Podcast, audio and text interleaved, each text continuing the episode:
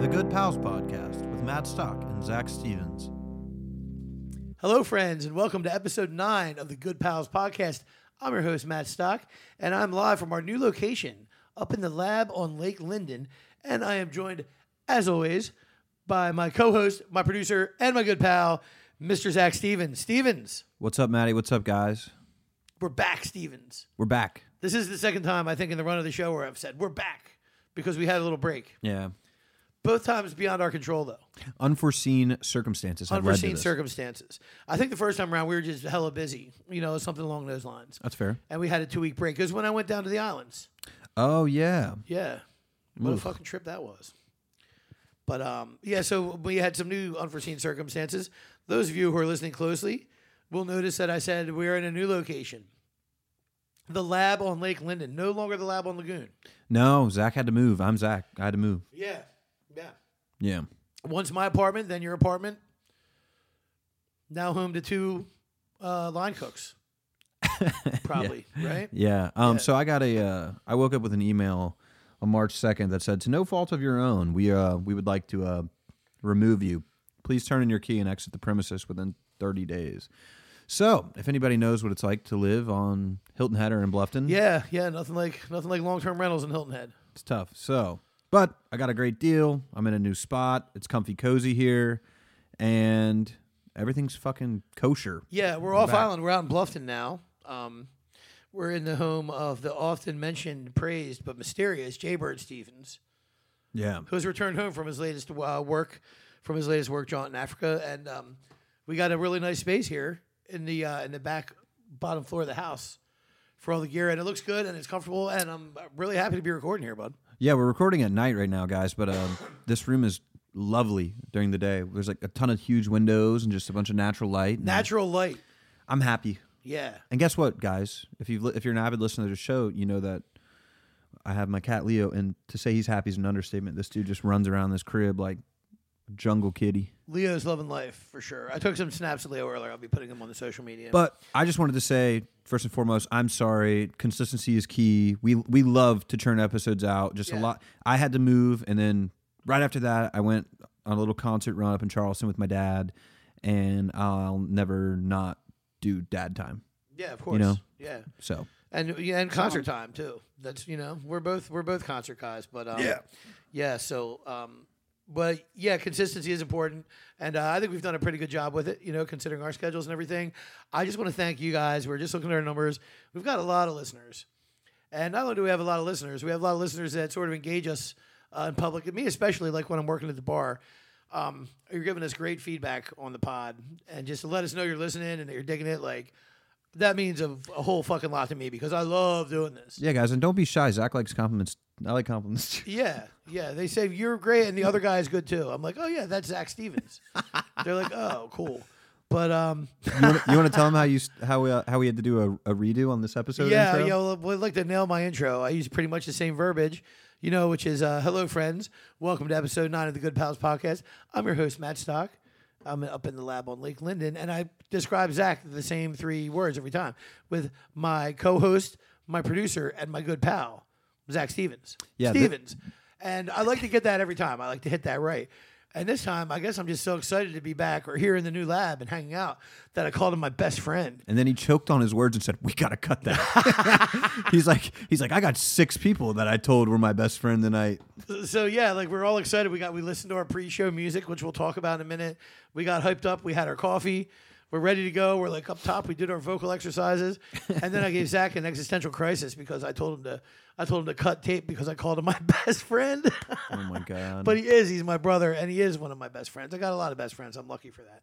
But I just like you know the kids. I like that intro. I like to punch that intro. that's true. I think if you've made it to like, you know, if you've made it past like twenty something and you have like one singular best friend, I mean, it's not a terrible thing, but like, I couldn't like quantify Yeah, who my it's hard. closest person in my life is. Yeah. I have different you know assholes for different things. Like Yeah, for you know, sure. all my friends are For sure. I'm the podcast. they serve different purposes. Yeah, right, right. No, hey, it's, if you got a circle, you're lucky anyway, and I am lucky, and I'm lucky that you're in it, Zachy, because we got a good thing going here, man. So thank you guys for listening. Yeah. and uh, we're gonna keep it coming. We got a lot of since we've been out for a while, we have a lot of stuff to talk about.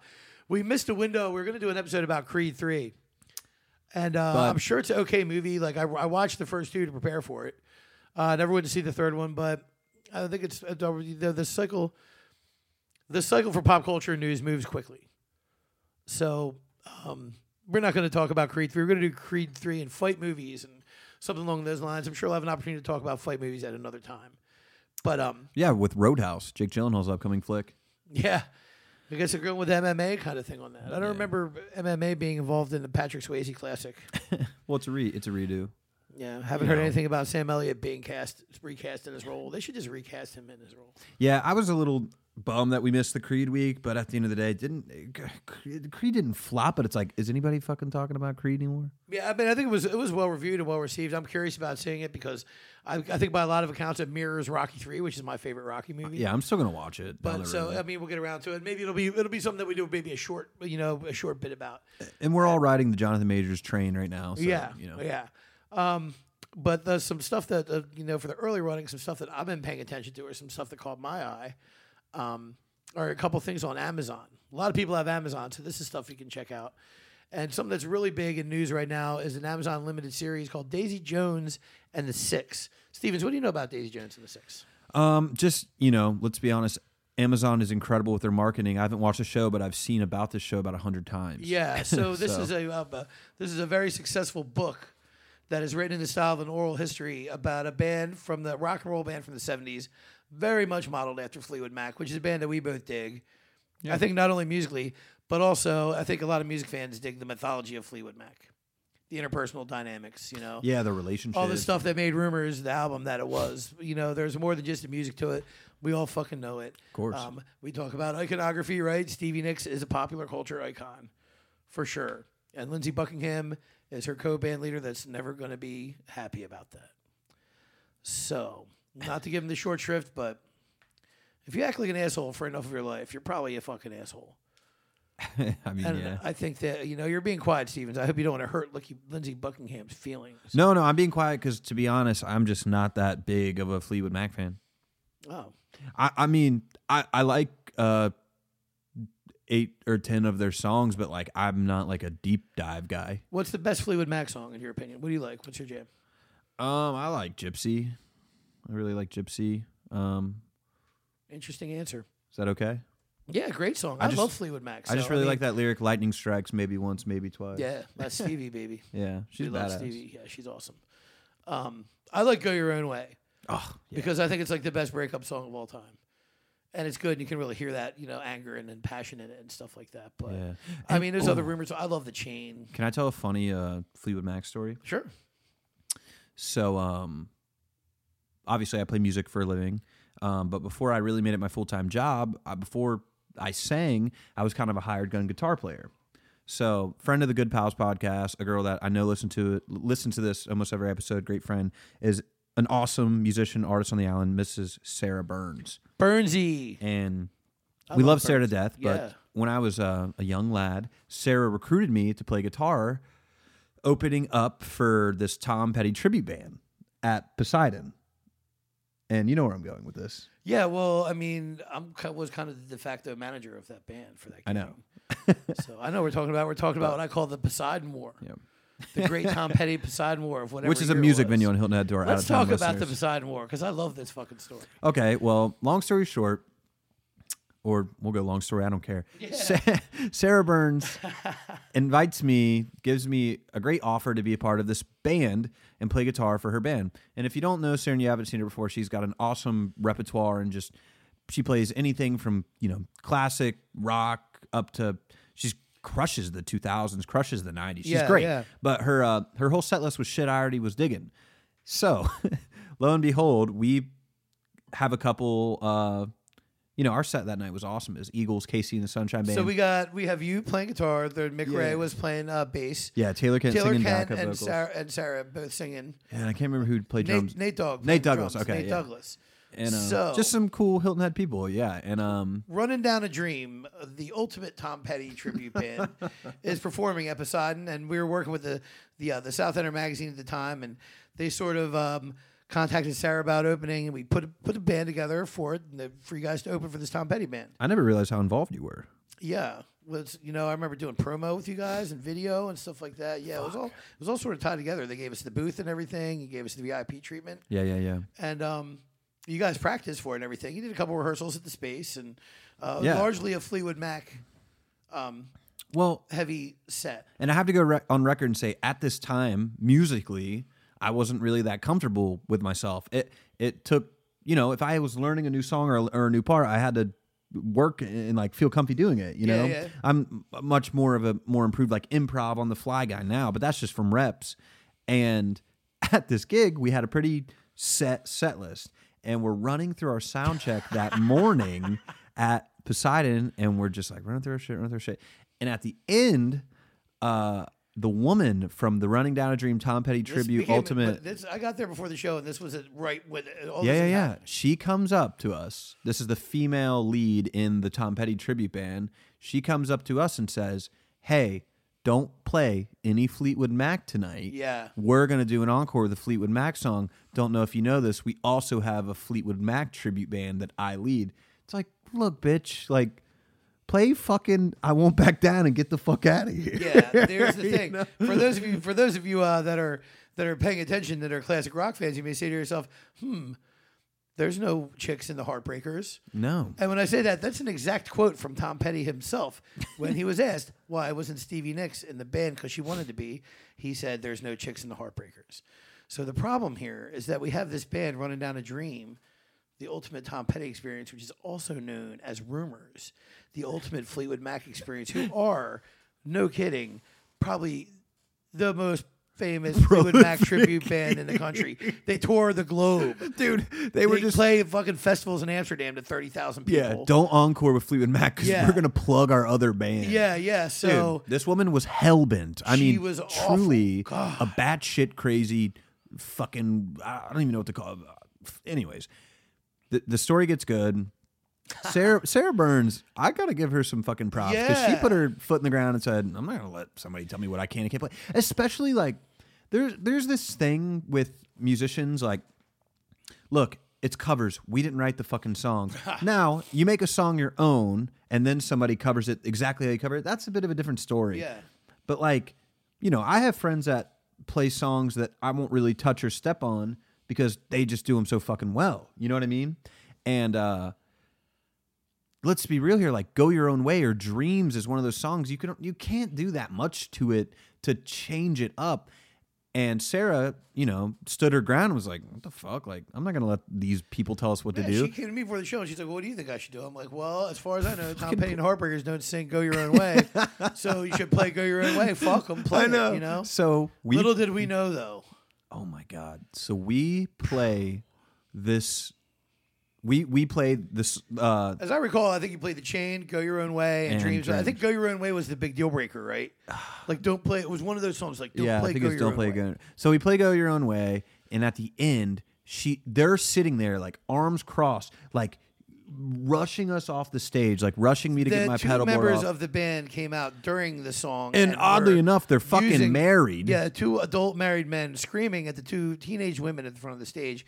And this isn't to diminish your guys' talent or anything because you're very talented. This is years ago. At the time, you were very young, Stevens. You were No, still in yeah. your teens. I was didn't know what I was doing. yeah, you were still in your teens. Sarah and Taylor are very young as well.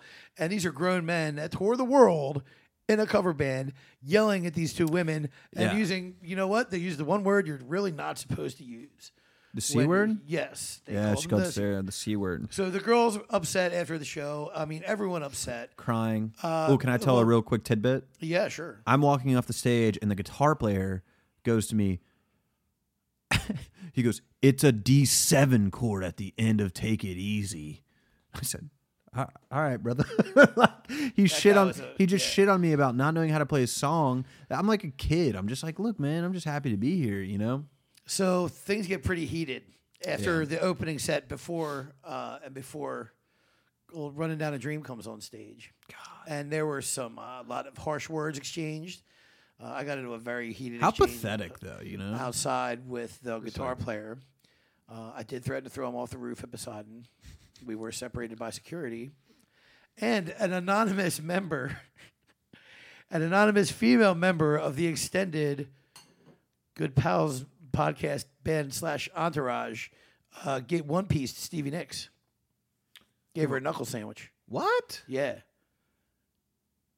With No. Ma- yeah, with Mama Burns. Oh shit! Hit her? That's, You, that's a- yeah, she. But you know what? Protecting her kid. You know what I mean. And they were being really harsh on those girls, Yeah. and uh, she got physical, and there was some shoving, and she got a little knuckle sandwich. And here's the worst part of this whole story. When you meet pieces of shit and you have a terrible interaction and it is, you know, all that happens, just it sucks when they're so damn good at their job. Cuz they got up there and played Tom Petty better than I've ever heard it. yeah, I mean they're very good, and obviously that's why the Rumors band is so successful, massively so. But it was a very early situation. A lot of people in the town got involved with it. It bled over to social media, which is one of the most probably like aggressive, like awful social media arguments I've ever had with people. Um, terrible things said. I was th- given threats for a whole weekend. Those kids will never play in Atlanta. They were going to ruin them. This and that, and um, it was just like uh, if- due to uh, some several extenuating circumstances, it got smoothed out because. So we just wanted to plug them and say if they're ever back in town, go see them. They're great people and Yeah, and I ended up okay with uh, I ended up okay with that band actually, but it was a hell of a night, man. I remember just energy really running high, and you kids did a good job with the set. You played the solo on the chain. You got it. it's like a one-note solo. Oh, see, I don't, I don't know these things, but I think several listeners were maybe even in attendance for the Poseidon War. Yeah. What a hoot that was! Yeah, I'm glad we got to go down that road cuz I haven't even thought about that in a while. Intense weekend. Yeah, this that gets brought up to me pretty often. So, um, it's it's awkward to fight with other musicians because it's like, hey, we're doing the same fucking thing. You know, Yeah. it's like why are why are we fighting? We should be fighting like someone else. I mean, it came down to like you know that me and that guy, the guitar player, having all these phone calls. I was like, look, dude. I mean, these kids are talented, and they're already writing their own original songs. And I don't know if you're beat up about the fact that you're in a cover band. And I'm sorry that your wife is Stevie Nicks and Fleetwood Mac, and you feel like she has to be able to sing songs with Tom Petty and the Heartbreakers, but there's no girls in the Heartbreakers. So I'm sorry. It was intense. Yeah, Anyways, Daisy Jones and the Six. Jesus. Daisy Jones and the Six is not a good television show. okay. So, uh, and man, did I want it to be because it looks, it looks great. Uh, it's very much modeled after Fleetwood Mac. Um, about uh, uh, you know cla an, up, an up, uprising classic rock band that crosses paths with a very um, a very volatile, very talented, very beautiful um, singer named Daisy Jones, played here by Riley Keough. Riley Keough is an indie darling. She's in a bunch of A24 flicks. Uh, another thing we're going to talk about later. Uh, she is Elvis Presley's granddaughter, the daughter of Lisa Marie Presley, and she is a very talented actress, and as it turns out, a very good singer too. Oh, she's doing a lot of the live singing herself. Yeah, they, they, they put these guys through band camp to learn some stuff. oh, that's cool. Uh, her opposite lead is a fella named Sam Claflin, who Yeah. I only knew from he played Finn in the Hunger Games movies. Finn. Yeah, he's like the blonde guy, looked like Aquaman, like really tall dude, ripped up. I think his name was Finn. Punch up Sam for the Hunger Games. He was one of the. uh He was in a couple of the movies. Yeah, Finnick. Finnick. Yeah. yeah. Oh, I've seen him in Me Before You. He plays the uh, handicap uh, hunk. So I'm not sure what me what's me before you. Uh, it's just a movie with Amelia Clark. We're like just a rom thing. So if we- with Daisy Jones and the Six, it's definitely it's, it's, it's sort of coming out of like a Fleetwood Mac dynamic. And the only Oh. difference is that uh, these two are based on Stevie Nicks and Lindsey Buckingham. They don't come as a package like they did to Fleetwood Mac in real life. They sort of are forced together by uh, a producer and the and the, but the chemistry's there. They start to write songs together. Um, and these uh, they they wrote they performed songs that were written by pop artists. Uh, I don't recall which ones exactly, but they brought in some popular songwriters to write classic rock 70s style songs for these bands. And neat. to me, they really fall flat. It's hard to do. It's hard to mimic, I think, a certain era of music when so much great stuff has been done. Uh, the, the yardstick for this show, to me, is almost famous Cameron Crowe's film about his life touring with several classic rock bands in the 70s. And um, what are you looking at there? The Blue Jean Committee. Do you remember this? What's that? Fred Armisen, Bill Hader, the documentary now, where they like kind of basically as this show is mimicking Fleetwood Mac and whatnot. Fred Armisen and Bill Hader have a show called Documentary Now, Yeah, yeah. where they did a uh, kind of an Eagles spinoff. off. Okay. You've never seen this? No, I'll have to watch it. Oh I'm my sure it's, God. I'm sure it's great. I've never seen any documentary now. Oh well, been yeah. on- They they basically make fun of that. Um, remember that huge Eagles doc that came out? Yeah, on history Netflix? of the Eagles. Yeah, it's like and freaking um, six hours or something. they make fun of this so bad. They like Fred Arminsen's basically like from Chicago. He was like, I was working in the meatpacking plant, wanted to write songs. Like he's just a, f- it's just great. You- We'll have to watch this and bring it back up another time, but documentary now. Yeah, we do. Have to, I guess we'll have to bring it back up another time. I didn't remember what else the fuck I was talking about, Stevens. You're talking about the show, but you said it's shit. No, so- I was talking about Almost Famous. Oh, sorry. Here's the point I'm getting at. Uh, Peter Frampton and Nancy Wilson from Heart wrote some songs together for Almost Famous for the band Stillwater that were pretty good rock songs. Like I thought they were good, and it served it served the movie well. When Stillwater performed, I'm like, oh yeah, this Yeah. sounds like. But when Daisy Jones and the Six perform, and it's got to be a big part of the show. It really just it falls flat. It does not sound like Fleetwood Mac. You know, if you're gonna, that's a hard band to compete with. And the reason I brought up the Blue Jean Committee wasn't to throw you a curveball. No, it's no, because no. they they Okay. wrote songs for that show. They have like a seven song EP that's on Spotify. And Ben Huey and I used to play these songs at our gigs and laugh about them because they were actually kind were- of funny. Yeah. Well, Fred Yeah. Armisen's good like that with uh, with music. He's been he's, he's very musically inclined. He's such a goober. very musically inclined dude. But um, so but I, again, here I am probably in the minority because I hear people saying that they dig this show, Daisy Jones and the Six, and these songs are like ranked super high on Amazon, like they, are singles. And they got this lead guy looking just like '70s Jackson Brown. Yeah, but he look he seems kind of old for someone. I think he's supposed to be like you know in the early, earlier mid twenties, and I don't usually get hung up on shit like that, but it takes you out of it. And uh, but, I mean this. Um, Is that like a part of the story that he's like kind of missed his? No, no. Like he's this is the, this band like sort of sort of hits and starts coming up on the rise, and he's maybe slightly older than the other guys in the band. He's like a big brother of the guitar player. But he looks older than everyone else. huh? Yeah, he really does. And um and it's and it's it's I guess it's no fault of his own, but it takes me out of it. And I've heard some other critics say as much, the same thing. But I mean, I'm I'm prepared to. I will- I will say that this Riley Keough band is um incandescent Nice. official uh, girlfriend of the Good Pals podcast. Jesus Riley Christ. Keough, welcome to the club. We're gonna have to cap you. So as- it's just like I can't like outright I can't like outright diss the show because uh, I mean I've watched six episodes of it, so it's got me like hanging on. But there's just some big things that take me out of it. So mixed bag on Daisy Jones and Six. I'm sure a lot of you guys are watching it. Share your thoughts with us. Let me let us know what you think.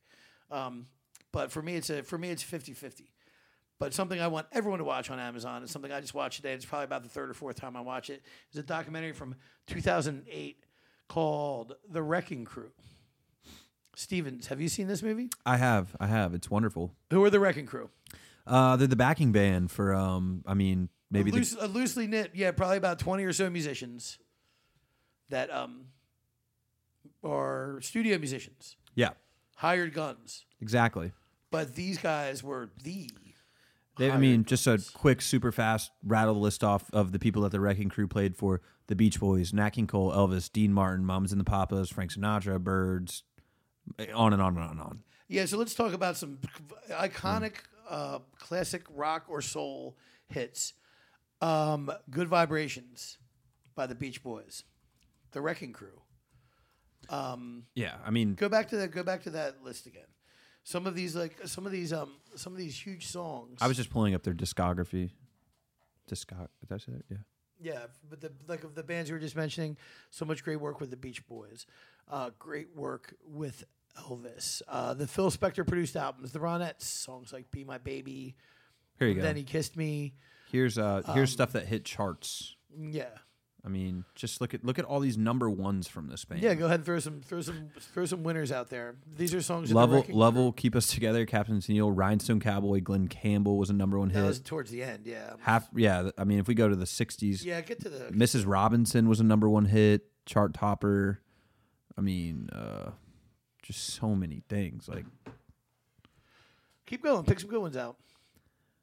Hey, there's your jam, Wichita lineman, i love wichita right? Uh, but yeah, good. Uh, so good vibrations was classical gas I, I had a teacher that would always talk about that song. Uh, California Dreamin'. oh my god Uh, like I mean, these are like you can, there, there's several. I mean, there's a bunch of hits, But there are like iconic Pantheon songs, Bridge over troubled water. sure. And it's like, who played on them? The Wrecking Crew. And they were known for doing it fast. Like they came in, they said for some artists they cut um, they cut an album in a day. In the day of modern recording, the age of modern recording, this doesn't happen, does it, Stevens? No, I just, I just, ha- I'm laughing because I looked at like a bridge over. I heard someone say a stupid ass quote today. You know the, you know the saying, "Oh, it's water under the bridge." Yeah.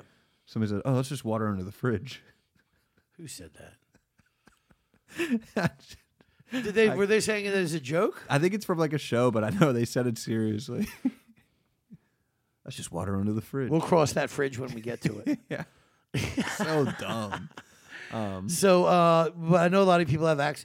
There's so these guys are just they're very funny, and they're really like business like, and they were just known to come in and like get it done. And they were like, but the, all the studio musicians in the early '60s were real uptight types, and they had their suits on, and, And they're how very about s- professional. But these wrecking crew guys just come in with their jeans, having a cig. They all wore their sunglasses in the studio. Um, And how about some love for uh, Carol Kay? Carol Kay was their bassist, and she is absolutely unbelievable.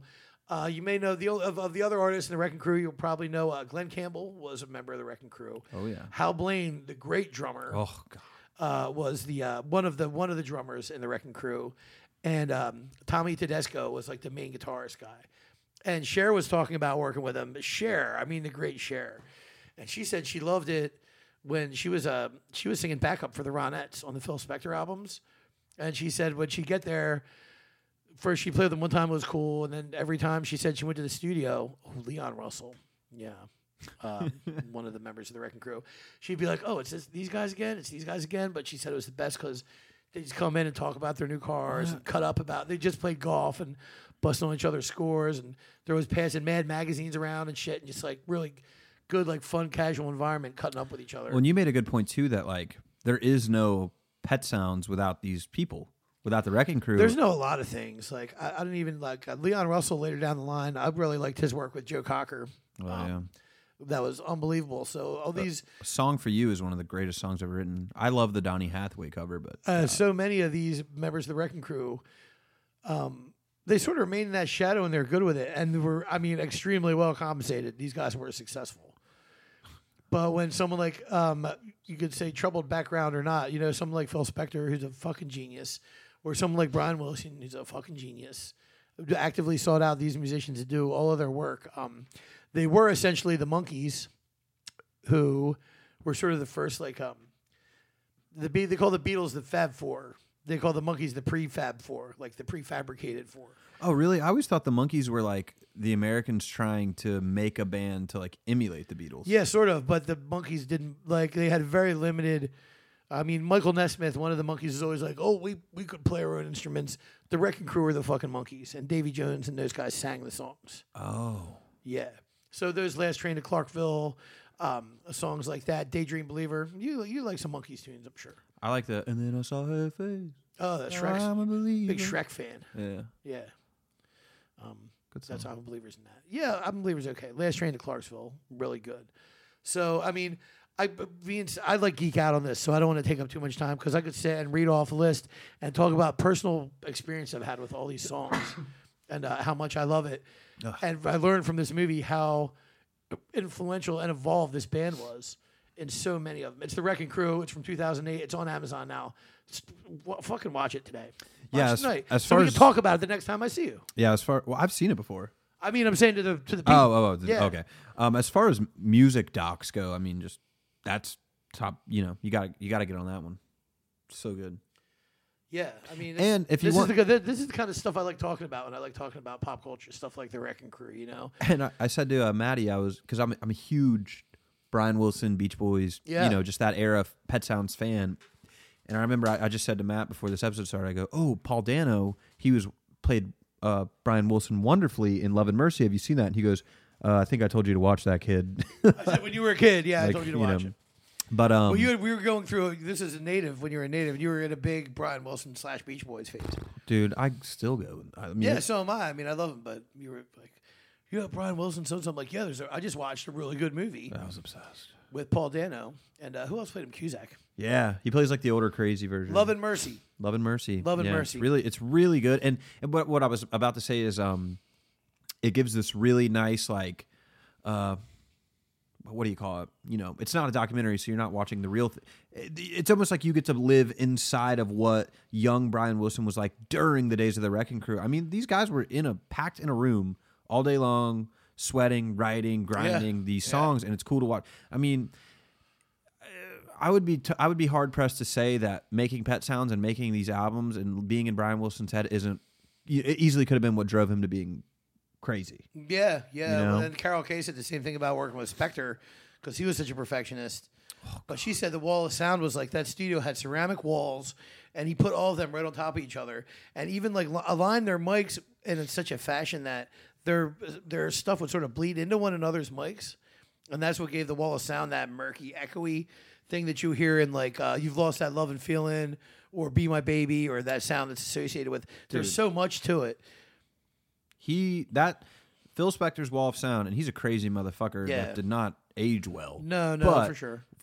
You know, his contribution to music and production is insurmountable. I mean, Yeah, and it, this is one of those things when I was like, I was watching this movie for out of the third or fourth time today, like I said, and I was like, I really want to talk about this in the pod, but I don't want to be like, get off my lawn, you know, this music's better, new music isn't good.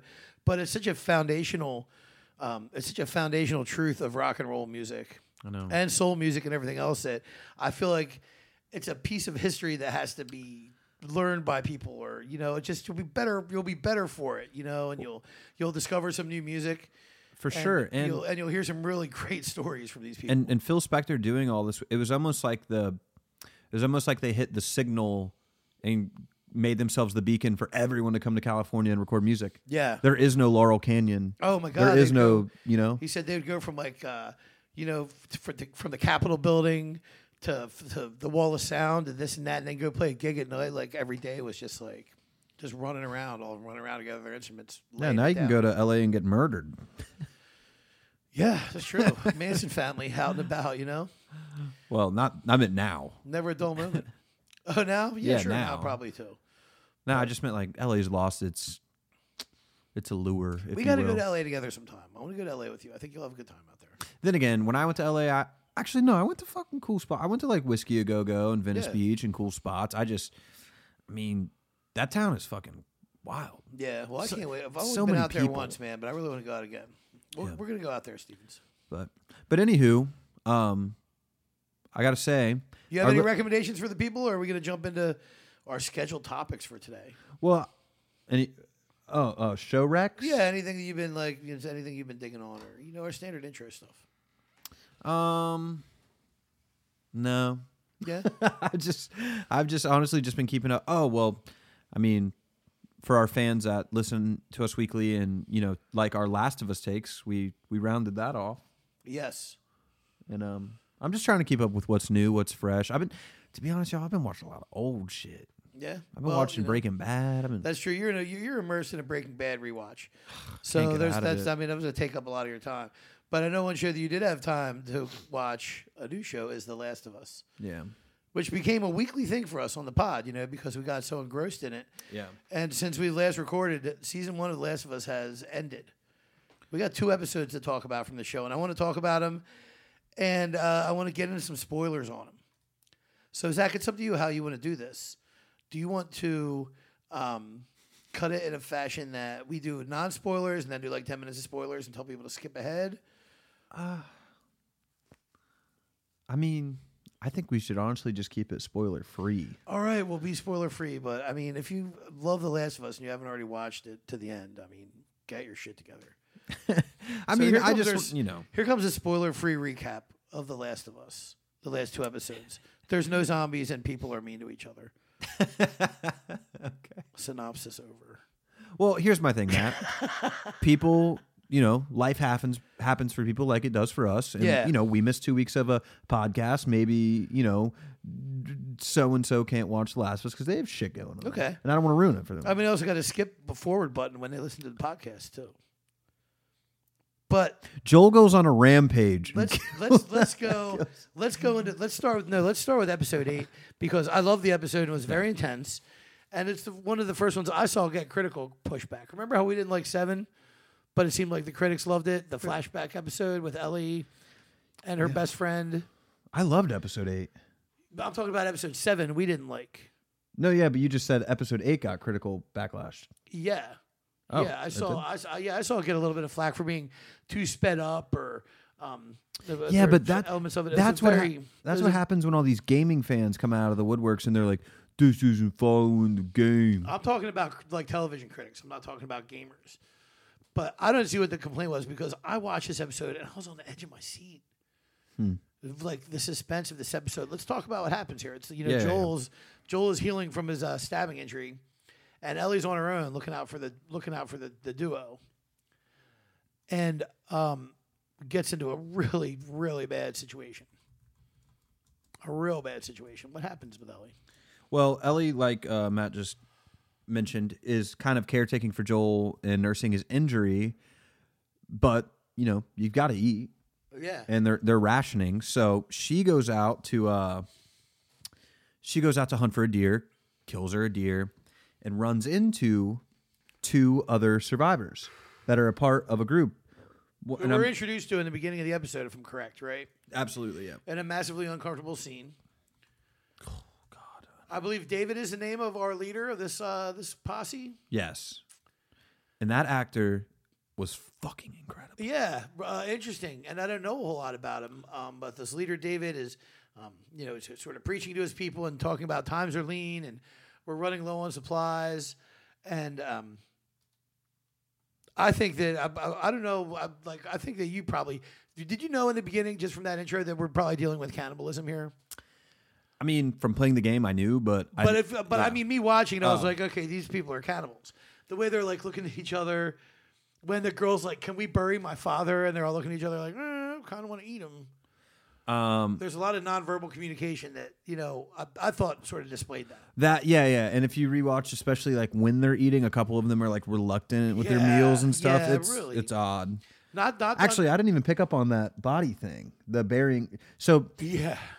yeah, That's wow, why the okay. girls like I want the the, the this girl um and I guess I'll, I'll call, I don't want to call it a cult, but kind of a cult. yeah, Her father is the one that that Joel killed in the conflict. The one who stabbed Joel and Joel in turn killed. yeah, but she's really uh, seems to be sort of um, distraught. p- distraught, really pushing for her father to be buried. Like when can we bury my father? Because she knows that they're gonna eat him. And in like a Jim Jones esque Yeah. fashion, Yeah. this, you know, quote unquote cult leader David kind of gives this, you know, God will prevail kind of like manifesto. this little girl's like, I want to bury my dad. And he backhands her. yeah, she gets a, she does get and smacked. no one retaliates. There's a v- palpable sense of fear from the members of this group. Let's And- just say these people, they'll drink the Kool Aid, they'll eat a person. Yeah, and they should probably play ball because this guy David is a bad character. But portrayed by an actor named Scott Shepard, who is fantastic, and I guess has uh, I think he's more of a stage guy, but I heard him I heard him get some shout um, out some. man, he was incredible. And like any good cult leader, he kind of had me sold. I was like, damn, this guy's good. Yeah, yeah, and that's that comes into play down the line. Um, I do I did hear one thing I thought that was interesting about Scott Shepard is he did a, he did a very successful stage run of a play where he read The Great Gatsby in its entirety. That was the play, oh, he just read it out loud. but it was very successful. Yeah, Oh, Fantasy talked about it on the Big Picture. oh, But, uh, lovely. that my guy, you know. yeah, I mean, he's, cool, and he's got a he's got a good villain face. And his A his A one his right hand guy Oh. in the cult is played by Troy Baker. I Who was, is- I was gonna I was gonna name drop this. He voiced Joel. Yeah. in the game. Yeah, so Joel in the game is- and a really good part here uh, as this uh, as this guy's right hand man. And but Ellie encounters these guys, and I mean, not to eat up too much time, she she eventually um, he David wants Ellie in this group with him as a co-leader or or worse. he sees leadership. I think he wanted to. Yeah, he wants a child bride. He wants a child bride. I mean, this guy really bec- it becomes clear that he's he's a he's a pedophile and he is uh he's a cannibal, and he basically expresses as much to Ellie about like how he rose to power or whatever. Like he waited for he waited for civilization to fail, and was able to do the things that maybe no one else did. He and his warships cordyceps. Dude, can you believe that this guy eats people, wants to diddle kids? That's not even the worst thing about him. His favorite band is Steve Miller Band. Yeah, also true. I saw this. Sh- I thought he had a Pegasus shirt on. This motherfucker. oh man. So yeah, and, and the cannibalism is it's like it's handled directly and it's creepy, but it's not super graphic, you know. But but you, uh, when you're whenever you're dealing with, I think whenever you're dealing with cannibalism, uh, all you have to do is put once a, once the subject's on the table, for lack of a better term, Yeah. any meat that gets shown. You're like, oh That's what man, I'm saying. I wouldn't eat that. I mean, you could put a piece of a steak up and be like, oh, I wouldn't eat that shit. I wouldn't eat that shit. And and let's be honest, like the scariest part of these kind of sequences is not showing it to you straight up. It's Yeah. it's it's leading you there. That's Yeah, when you're for like, sure. ooh, you know. For sure, and uh, you know the pe- everything looks different though. It looks more mysterious when they're when they're serving, and then when they're serving uh, dinner to everybody, David gets like the big plate of like all this meat. Like he's, you know, in true like cult leader asshole cult leader fashion, you know he's he's getting all the he's getting all the prime cuts, and everyone else is eating scraps of their friends and family.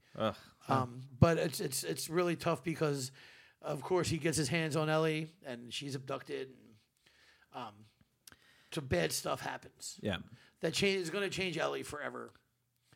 And I think that that's really I She cri- had to, she had to murk someone. my first went through a uh, my first tear sh- my first tear shed this season was at the end of this episode. really. Yeah, Oh, I cried too at the end of this yeah, episode. yeah, Um, uh, yeah. and It's, it's, it's, it came it came pretty easily. I was just like, woo. all right, we've spoiled a lot, B- but Joel has been fighting the fact that he loves Ellie like a daughter through this entire journey, and we finally get the embrace we've been begging for. That's a spoiler, Stevens. I know it's hard not to talk about, right? it is, but He calls her baby girl, which is what he used to call his daughter Sarah. And he grabs her, and she needs it because she's just lost. She's After- been through such a harrowing experience that you know. Um, but that's that was very cathartic for us as the viewers to get, and it made me cry. That was the first time I cried this season. The show it was can so definitely big. Make you cry. It was so big. Uh, yeah, Ah, it was huge. And then that's the, and you know what's interesting? That's the penultimate episode, the second last episode of the series or the season often tends to be the good ones, you know? Those are like, and then, and then finales can be come downs. And uh, the finale will especially go light on the finale with spoilers because that one did just come out a few days ago. yeah, Uh, pretty short episode. It's like 40 minutes. that bummed me out. Uh, yeah, I was like, I was kind of hoping it would be like the opposite, like they go like 90 minutes, you know, because this is Well- the end of it. And here we are at the finish. We love this show, dude. And here we are at the finish line. Yeah, and I talked to my brother earlier today, who's a avid, you know, gamer and fan of the show. Yeah. and he was let down by this. Uh, I think a lot of people were. Yeah, I mean, the, I the know there's finale a- that is. I know there's a lot more coming. Uh, I mean, for me, I'll, I'll talk about a game spoiler because this didn't happen on the show. But I mean, I thought I was under the incorrect impression that Joel died at the end of the game, The Last of Us, no, yeah, that's which yeah. which doesn't happen. So I was bracing myself for a Joel death, Mm-hmm. but I also know they've been making some changes. But um, what's the what's the crux of uh, they reached their destination basically? I mean, which sort of fits in with the Yeah, with but- season finale. They reached their they reached their destination. yeah. But can I give a really quick uh, backstory? Yeah, as yeah, con- sure. Not to give too much away, but right in the beginning we get a little bit of an Ellie backstory, and we get to we get to meet her mom. Oh shit! through a flashback. Yeah. And I'm not going to say what happens, but the actress who plays Ellie's mom in the beginning of that, that is the voice actress for Ellie in the game. Yeah, I like that. Yeah. They've, I like that they've tied this together. And I think it's just cool that they're giving both voice- good performances too. Troy Baker was really good in his episode, and she was really great in the beginning of this episode. Also, And that whole game was um she looks kind of like Ellie, dude. Like her, I saw like I could see like facial similarities between her and Bella Ramsey. I thought it was interesting, yeah, it was cool. But what's it and called? the uh, demeanor, even like I don't know because they, they just I s- what do you call, what do you call the thing that um Andy Circus does all the time? Motion capture? Yeah. This game was all acted. It was all motion capture. yeah, This wasn't you know, it was made in a studio, but these are actors doing real things. It's cool to see these voice actors get some recognition, get to be a part of it, some you know, something as big as HBO. yeah, for sure. because um, they've they've lived and breathed this show there for years. This game's been out forever. Feels like I think uh yeah, yeah. What is it? What did we say? What was it? 2014 was it? God, I'll fact check real quick, but uh, I think that the main. I think I think it's it's a short episode and um, it's not uh 2013, yeah, I mean, it's just um, in the beginning of the finale, like it's kind of it's a bummer, man. Ellie's not in a good place anymore, and a lot of the levity and the humor that comes from this show is from Ellie being funny, you know, or being fiery, or and she's just a little bit. She's with she's completely trapped within herself, is what I would say. Yeah. I'm very quiet, so that dynamic, you know, that that makes us laugh and stuff is not there, and uh, it's understandable considering what Ellie had gone through, but um, it it, it doesn't it doesn't really change much, you know. 'Cause There's one there's a scene they lifted from the game that I guess people were very happy about with a giraffe, where they encounter a giraffe. Yeah, I just saw a little uh, thing today on Instagram that that was a real giraffe in like a real fucking studio. Yeah, No, All of it was, you know, I was looking. at it, I was like, is that Practical. giraffe fake or is it real? I uh, can't tell. real as that. Yeah. But that's the last of us, and we've enjoyed it. We've enjoyed the ride, and I'll eat up all of season on a very, two. It ends on a very interesting and very conflicting note that I think the, it's, uh, that's going to lend itself well to. I mean, we know what we're getting into for um for next for the next season, which I'm sure HBO is in a very big hurry to release. But um, you know, these time goes fast. We can say you're like, oh, we missed The Last of Us. Next thing you know, Zach, we'll be sitting talking about The Last of Us Two season premiere, right here on the Good Pals podcast. But um, as we mentioned earlier, and we apologize for our, our hiatus. It kind of worked out because we're back just a couple days right after what, Maddie?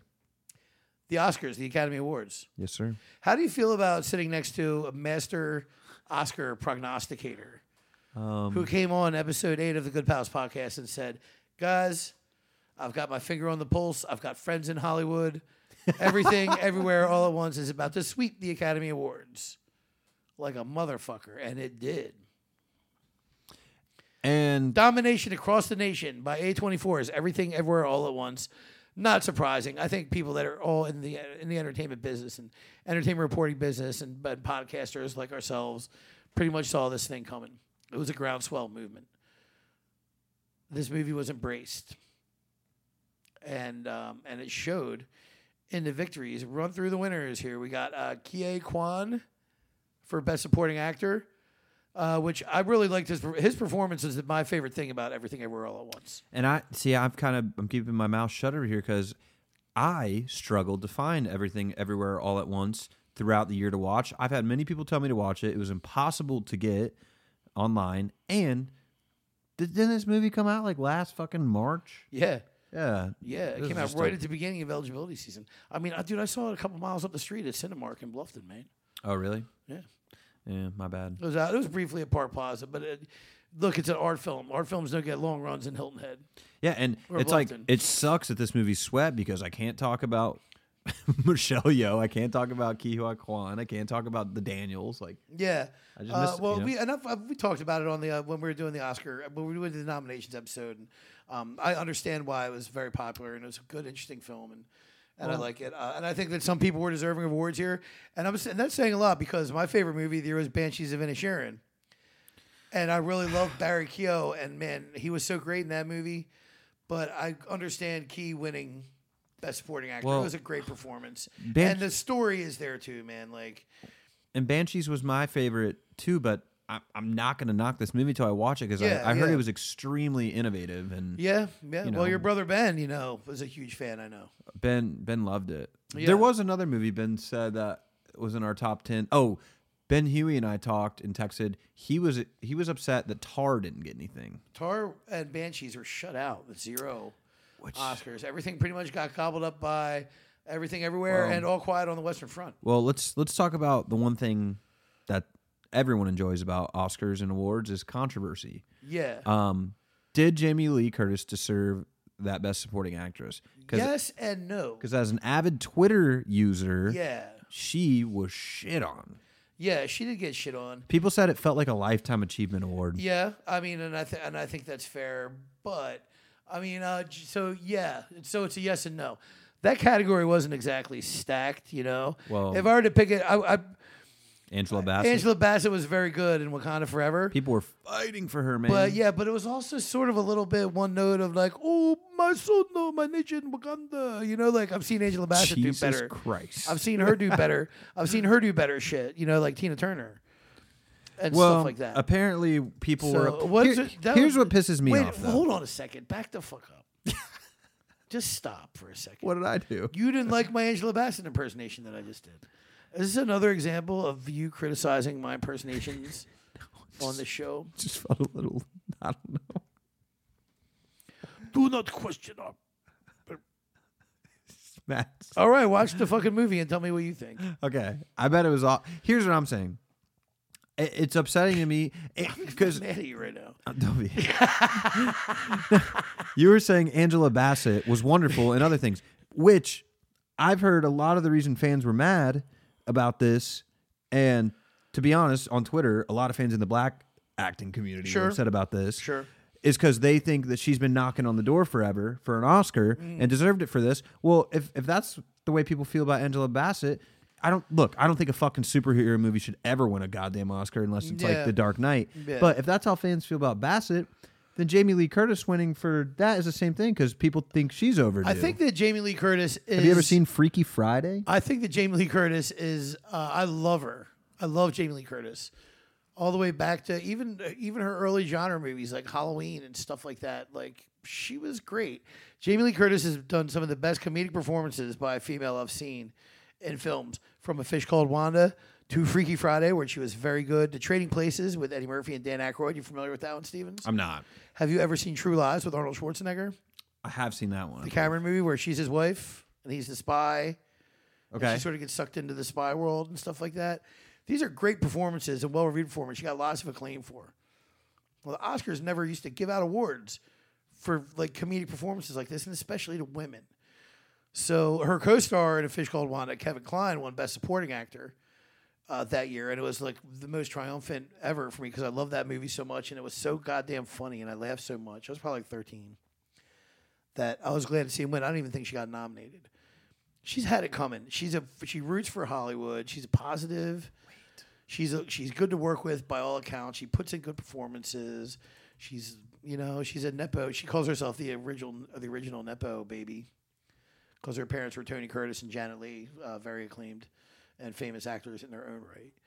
But I love Jamie Lee Curtis, man. But I don't think it was. I don't think this performance was uh, Oscar worthy by any stretch of the imagination. Well, here's why I was really upset is because people were fighting for Jamie Lee and Angela Bassett online, and I'm sitting here like, did Carrie Condon not deliver the best female actress lead or uh, supporting in Banshees? One hundred percent. It's fucking unreal. Yeah. And, uh, and then Stephanie Stephanie Sue was the other uh, from Everywhere All at Once that was nominated in that category. And um, who else was it? And Kerry Condon and Bassett and Jamie Lee and someone else. Uh, who the fuck knows? But Tricky situation, man. that's controversial. Let me ask you this: the beloved fan favorite, return comeback kid Brendan Fraser yeah. takes the cake for best actor. yeah. Was he the best actor? I didn't see the whale. We talked about this. I didn't feel like if I, I didn't know if I could sit through it. I've thought it seen was- a lot of whale I th- clips. I thought it was going to be a tough sit for me. I haven't even seen clips, man. I was going beyond the trailer, and I probably need to. It's at some fucking point. it's fucking sad, man. yeah, dude. But God, Colin Farrell, Colin Farrell. Yeah. Who I was pulling for, of course. But when you have a stat class, it's almost like I mean, look, if, I if- bet Frazier's great in the whale. he is. I really do. You know, like I think it's you know from what you've seen, you know we were pulling for Colin, we were pulling for Banshees. This was everything everywhere's year, man. There was no stopping it. And also, I didn't quite predict what you predicted by it sweeping, but I did say episode 8, check me. I said All Quiet should win some awards. Yeah, yeah. I think you talked about the score a little bit too. I did, and it won for that. Jesus, we're both master prognosticators. But it also took best cinematography and best international feature, which is kind of fucking The cool. Wise Pals p- podcast. yeah. The Wise Pals. next year, next Oscars, I want to be on the game. It is our job and our, Killers of the Flower Moon. and our duty to watch all of these fucking movies. I saw almost all of them, man. I only didn't see. Uh, I didn't finish All Quiet. I didn't finish Tar, and uh, and I watched Triangle of Sadness. Oh, real quick, uh, alert buzz. Quick news for you guys. Yeah. Did you see Quentin Tarantino has announced the title, the working title of his last flick, The movie critic. The Movie Critic? Yeah, Female lead, 70s base. they're- That's what they're saying from sets. yeah. He's already in filming? I think it's about. I think it's going to be about Pauline Kael. Is he weird? Is he moving silence like that? Like, no, once he starts, he'll once that's cast, it'll be out. Yeah.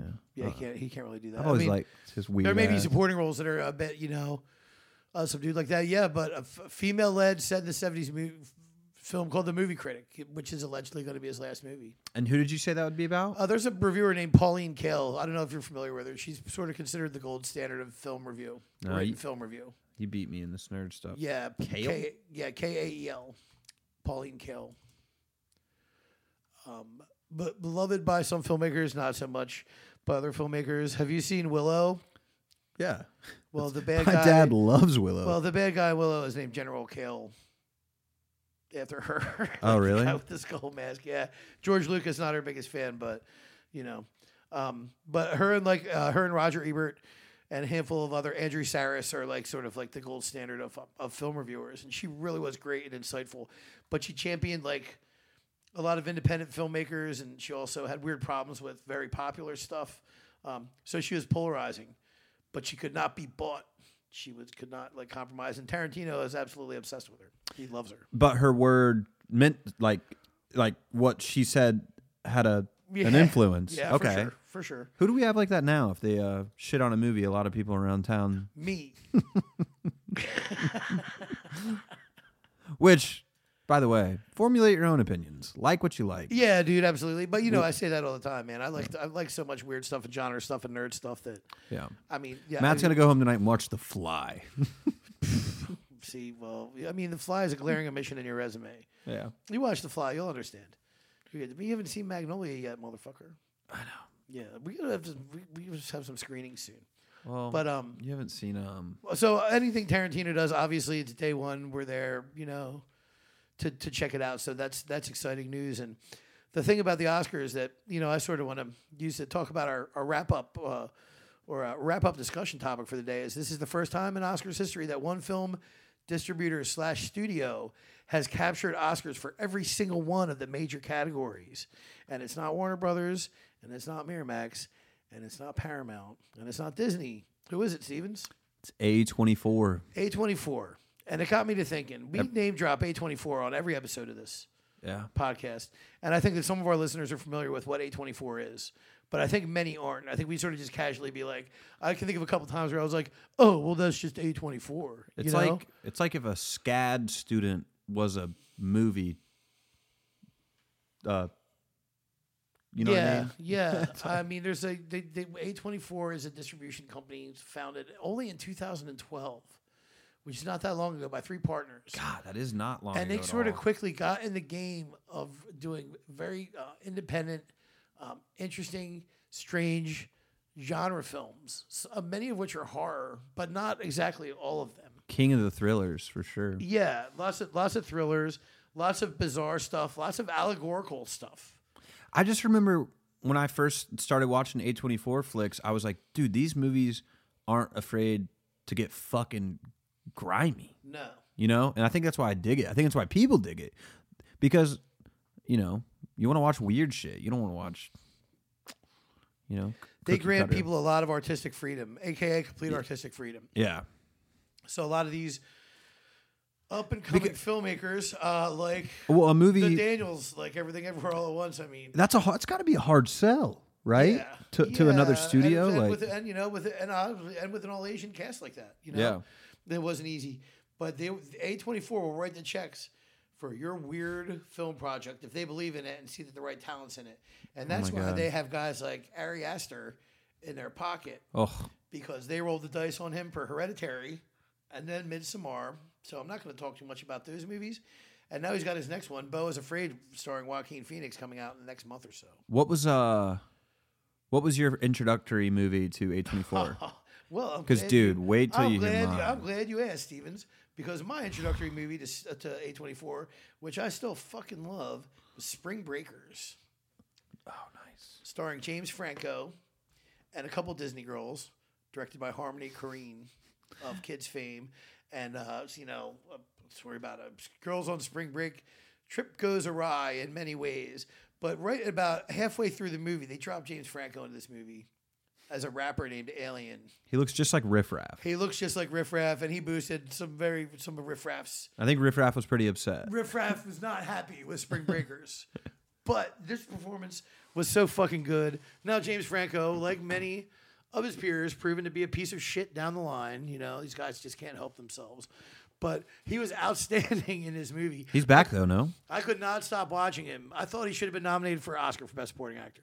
That's how good he was in Spring Breakers. Yeah. Have you seen Spring Breakers? I have. When I went and saw it in theaters. I snuck into it. You know that it came out. You know that uh, you know that mon- like that monologue that he has in his room where he's like, "Look at all my shit. Look at all my shit." Vaguely, yeah. Like, He's going through all his weird belongings and stuff, and um, I went for Vanessa Hudgens, baby. I was just That's who that is, right? Yeah, Yeah. she's in that. Yeah, and I was I was just dying. And so it started with Spring Breakers, but it goes um, it goes farther than that. Like there's so many that I can't even break down all the ones. But I'm gonna tell you some A24 movies. Let's do this. You don't Let's wanna tell hear my people- let's- introductory? Yeah, yeah. I'm sorry. Yeah, go ahead. Tell me about your. Dude, the first A24 flick I watched was Swiss Army Man. Okay. And have you seen this movie? No. Oh. No, I, I know. I look, I know about it, but Okay, well, ridiculous movie. Paul Dano plays a marooned, lost person on on in the woods. Finds Daniel Radcliffe, our beloved Harry Potter actor, who is a corpse, uh, and rides his corpse across the water. Uh, it's I can't even I can't even describe it. It's the most obscure movie I've ever seen in my entire life. very strange. Very strange. He's this this corpse becomes his companion, and doesn't speak to him through like flatulence and.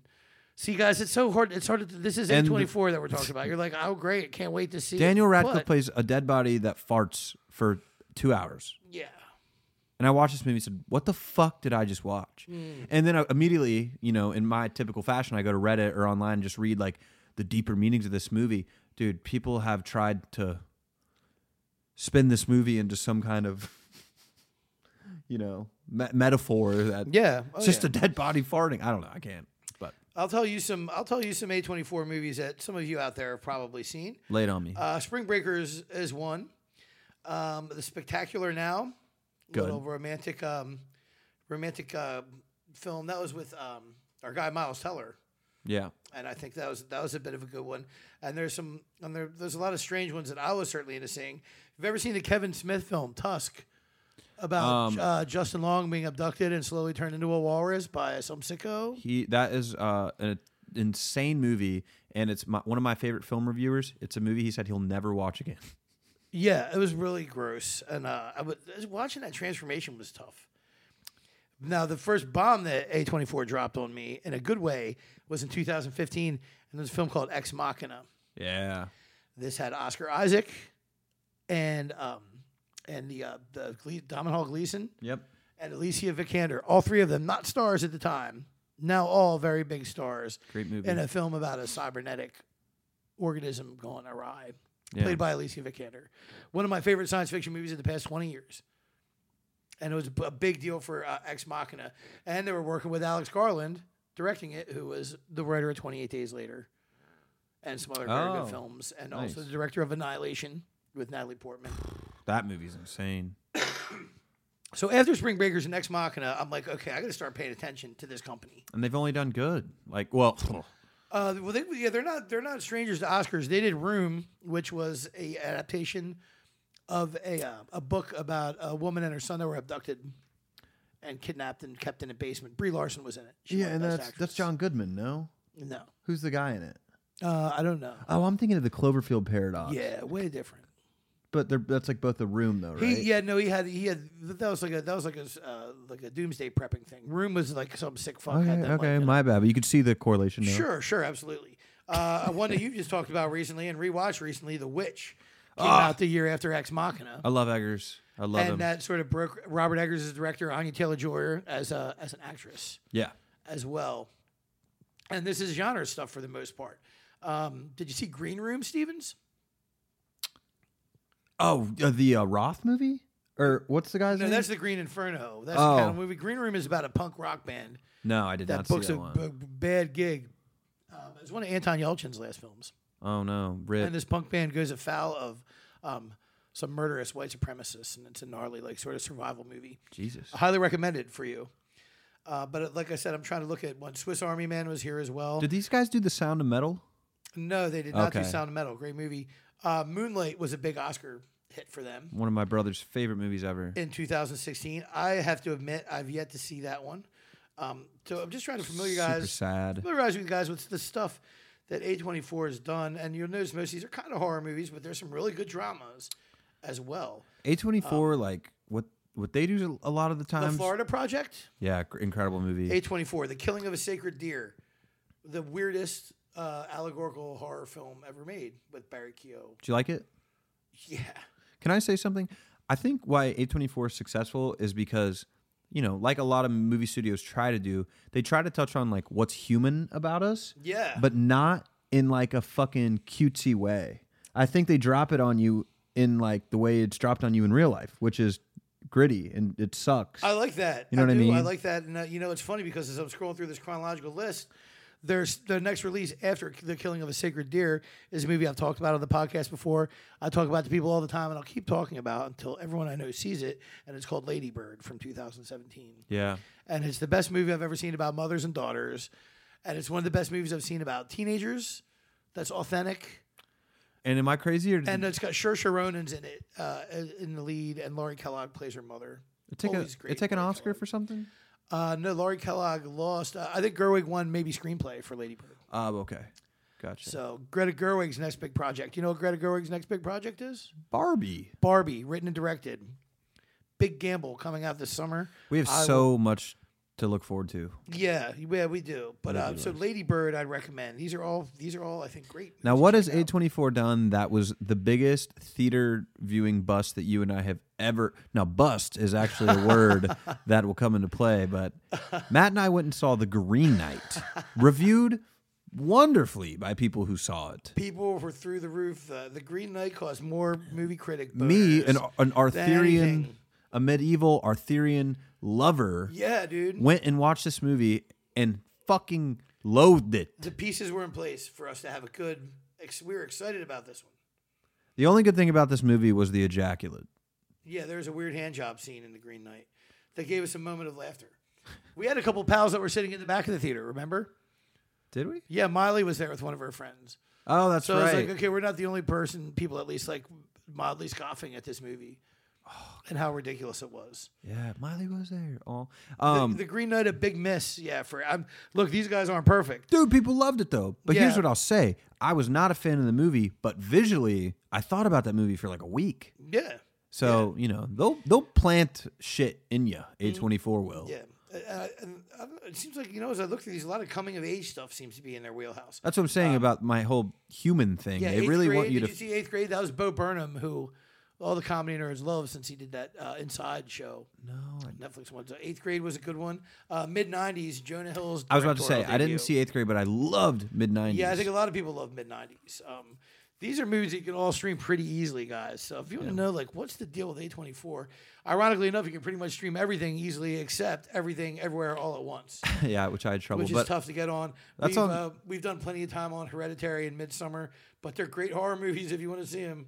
I think. oh, and The Lighthouse. Oh, another Eggers movie. Wonderful. But what I was going to say, I think we touched on that la- last episode, you know, just my Eggers fixation and but what I was going to say was um A24 has rolled the dice and scored on actress and up, you know, superstar now Mia Goth. Yeah, dude. They've done flicks like X, They get- Pearl. yeah, you they know. get X and Pearl, two first two parts of a very interesting horror trilogy that I'm all in on. Um, almost won Sandler and Oscar with Uncut Gems. Yeah. They're Oh, doing it right. Great, yeah. Um, and you know they have, um, you know, one of the first places I saw Riley Keough, the aforementioned Daisy Jones, was in a movie called Zola that they got a lot of publicity for uh, producing because Zola was based on a Twitter thread. You remember the Twitter thread about the girl telling a crazy story about she was a dancer and she met this other crazy dancer and she was like, "Oh, girl, let's go down to Tampa this weekend. We're gonna make some easy money and party, blah blah blah." And this turned into an epic thread on Twitter. Uh, like a like a hot like a sexy dancer. yeah, an exotic dancer, a strip, a stripper. Okay. But so should've this just was a said- true story. This girl tweeted about her whole weekend, and it went mega viral, and it ended up like getting adapted into a screenplay. And Damn. uh, A24 did a, a version of it. What was it and called? It's, it's Zola? called Zola, and it stars Riley Keough and our pal cousin cousin Greg from Succession. Nicholas Braun. yeah. Zola's, Guys. Zola's good, man. Check that out, Stevens. Guys, S- Succession, a week away, Yeah. right? Yeah. Wrong? Yeah, not this Sunday, the following Sunday. Oh, So you, can, you guys can get ready to start hearing about Succession every week. We will be recapping. I hope you guys watch it. If not, it'll just be brief ones like we did with The Last of Us. that's going to be our new Sunday go to. And my old man watches uh, the uh, you know the famous Jaybird watches. He's a huge Succession fan. So me, you, Dad, Succession, Yeah, we gotta dinners, start- dinners, podcast, Yeah, every Sunday we got to start. Sundays. We got to locked. start cooking again, and we'll have yeah, we'll have dinner. We'll have Succession. That'll be awesome. Well, we've done we've done almost an hour and ten. Yeah, yeah. And I, you kinda- feeling? I, if you're a fan of independent film and you want to try and you want to and you want to see some some new different stuff, like look up A24 and check out the synopsis of the of this. I love this. I love this studio. I think they're great. They got to they got, they dabble in the TV a little bit too. You know what their TV show is? No. Euphoria. Oh, that's them. Yeah. I thought that was just HBO. A24 don't play, dude. And they're not all they're not all misses. I mean, I was urged by a lot of people earlier this year to watch a film called Bodies, Bodies, Bodies, which was like a slasher esque like kind of mystery movie. Oh. And I started watching it on a plane and I checked out of that one about 20, 25 Uh, minutes. who was the in. lead guy? Pete Davidson. Pete Davidson, who I don't Yeah. necessarily have a problem with. It wasn't a Pete Davidson thing. Can't blame him for it. Hey, did you talk to our buddy Matt Robbins about the new Scream movie? Uh, I told him it was he asked me for Reco. He saw that I said it. He's a big Scream guy. Yeah, well, apparently there's a lot of Scream guys. Um, um, Lydia is a Scream maniac. Apparently, Matt Robbins is a big Scream guy. That must have really affected people like in their almost like people who were about to be 30 really were affected by Scream. I huh? guess, yeah. And my pal Ben Matthews that I was talking about earlier, uh, listener of the podcast, a Scream authority. Well, uh, Um, well, you got to think about Scream 2 was like I mean that movie starts with a phone call, right? Like a Yeah. to a home landline Yeah. and it's like to people that's some weird it's shit. Drew Barrymore. Yeah, yeah, first yeah. Scream, and it became something that happened. It's a, a, a popular actor gets off the, the beginning of every Scream movie. Oh. But- was she popular before that movie? she was very popular, and it Okay. was not. but th- We didn't know that she was the center of the marketing campaign. Oh, so her dying Yeah, the off trailer was like her, like do you like scary movies, and her on the phone, and So oh, so her dying right in the beginning was not was a was a it took fans aback kind of. absolutely shocking. nice. Yeah, it was like Psycho when they killed for Janet them. Lee off in the shower. It's That's really what it was equated to. I love when movies like curveball you. Uh, Like obviously, but like I meant like from a marketing standpoint, you know? Well, Scream also was a mar- it was a it was a benchmark because it became a self aware, like the people talking about these are the rules of the horror movie, and you know like it was very meta, and it was the first it was the first horror movie to do to take that lane. And there's still a lot of grown adults with ghost face masks in their Halloween bins in their attics. Sure.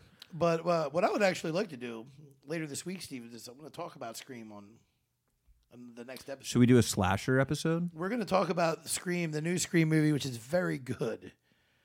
Very good. It's probably uh, number two or three, in my opinion, and out of the six films.